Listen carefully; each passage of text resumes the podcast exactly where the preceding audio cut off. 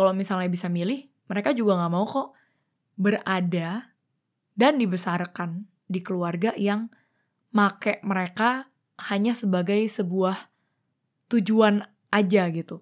Entah itu tujuannya hanya untuk merawat orang tua, atau tujuannya hanya untuk nih anak adopsi ini anak pancingan biar mamanya bisa hamil gitu.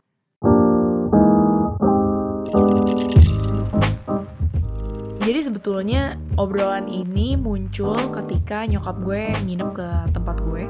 Tapi sebelum gue ngobrolin itu lebih detail, gue mau ngajak kalian untuk jangan lupa kasih rating 5 atau full bintang di Spotify kalau kalian enjoy dengerin podcast Abjad Tersirat. Dan jangan lupa juga untuk follow Instagram Abjad Tersirat kalau misalnya kalian mau ngobrol-ngobrol di sesi diskusi sehat atau disikat yang sering gue buka di Instagram Story. Karena siapa tahu cerita kalian bisa masuk ke dalam sesi disikat dan bisa didengar juga menginspirasi lebih banyak orang di luar sana. Nah, balik ke isu tentang anak adopsi. Um, kita jadi ngomongin beberapa saudara yang diadopsi nih. Dan akhirnya kita jadi ngebahas soal uh, apa yang terjadi di kehidupan anak-anak ini gitu ya.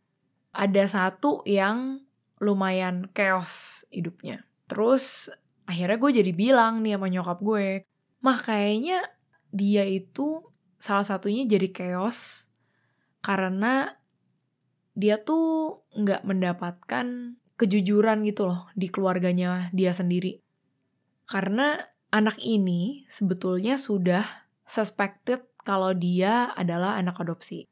Dan kayaknya nih anak mungkin merasakan ada sesuatu yang janggal dengan keeksisannya dia di keluarga itu. Jadi akhirnya ya pas udah makin gede dia mencari kekosongan itu di luar gitu. Dengan cara yang ya kurang bijaksana dan merepotkan banyak orang gitu, banyak pihak lah ya akhirnya gue sama nyokap gue jadi ngebahas soal the fact bahwa di keluarga kita tuh di keluarga besar kita ada beberapa anak adopsi gitu.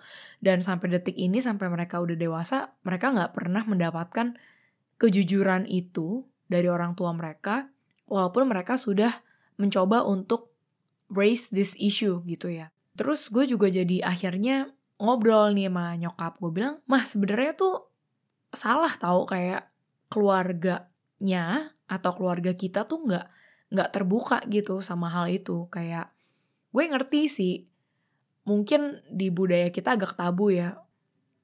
Tapi kita nggak bener-bener mikir kenapa itu jadi tabu gitu loh. Dan di mata gue kalau misalnya lu adopsi anak lu as a parents juga udah harus bisa punya cara atau ancang-ancang ketika anak itu nanti udah gede datang ke lu dan nanya, "Mah, kok gue beda ya? Apa gue anak adopsi?" Gitu loh maksud gue.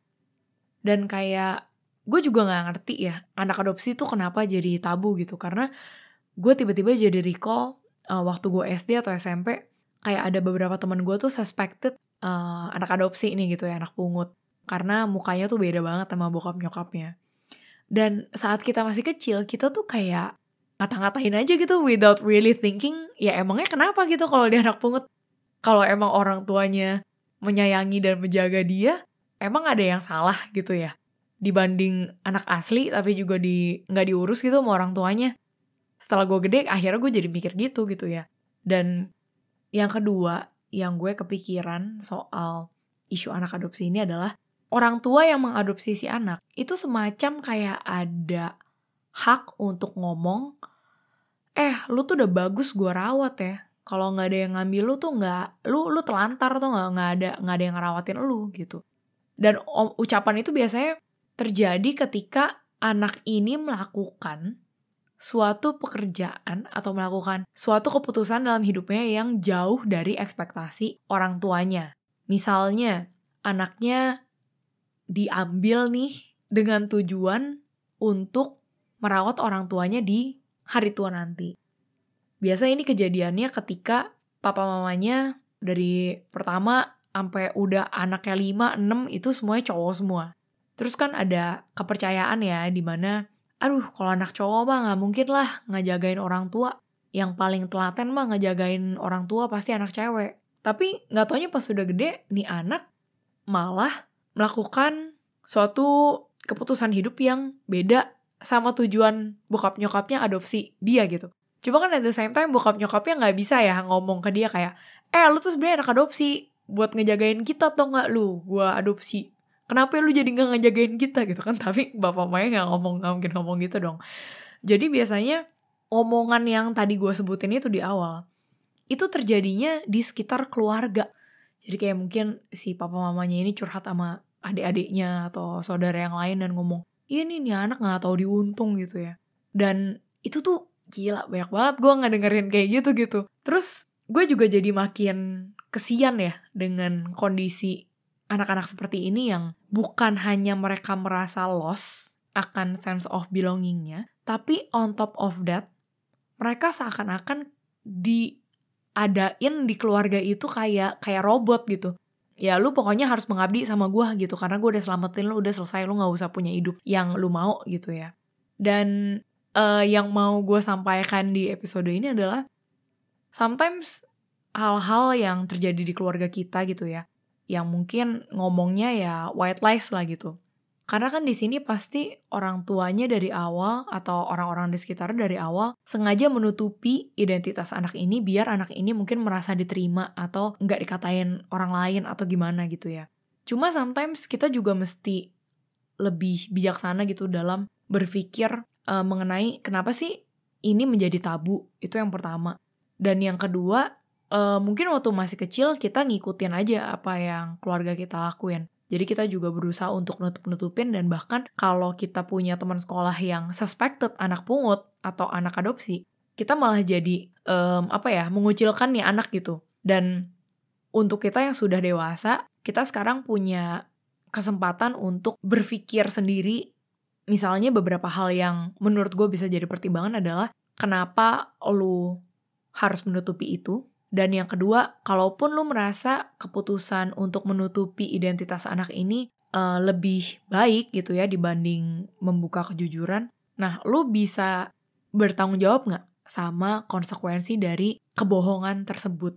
Walaupun itu mungkin masuk kategori white lies ya di otak lu gitu. Dan yang terakhir menurut gue, kita mesti merubah mindset tentang anak adopsi yang ada di keluarga besar kita. Biasa kan kita mungkin ikutan nyinyir sama sepupu-sepupu yang lain ya. Kalau misalnya nih anak akhirnya jadi nggak bener atau jadi ya seperti yang tidak diharapkan sama orang tuanya, kita pasti gampang banget tuh ngomong kayak, alah nih orang ya padahal diadopsi loh, gila masa nggak tahu diri banget sih. Padahal kalau misalnya bisa milih, mereka juga nggak mau kok berada dan dibesarkan di keluarga yang make mereka hanya sebagai sebuah tujuan aja gitu. Entah itu tujuannya hanya untuk merawat orang tua atau tujuannya hanya untuk nih anak adopsi ini anak pancingan biar mamanya bisa hamil gitu. Ya kan mana ada sih anak atau orang lahir cuma gara-gara buat jadi pancingan doang gitu loh kata dia palet gitu kan. Semoga ini bisa jadi sesuatu hal yang uh, bisa kita refleksiin gitu. Bisa ngajak kita untuk lebih berpikir kritis akan isu-isu yang dibilang tabu sama masyarakat kita biar kita bisa lebih mempertanyakan juga gitu ke diri sendiri kenapa sih ini dibilang tabu sama orang sekitar dan kenapa gue mesti ngikutin respon orang-orang di sekitar gitu kalau gue merasa ini nggak seharusnya seperti itu.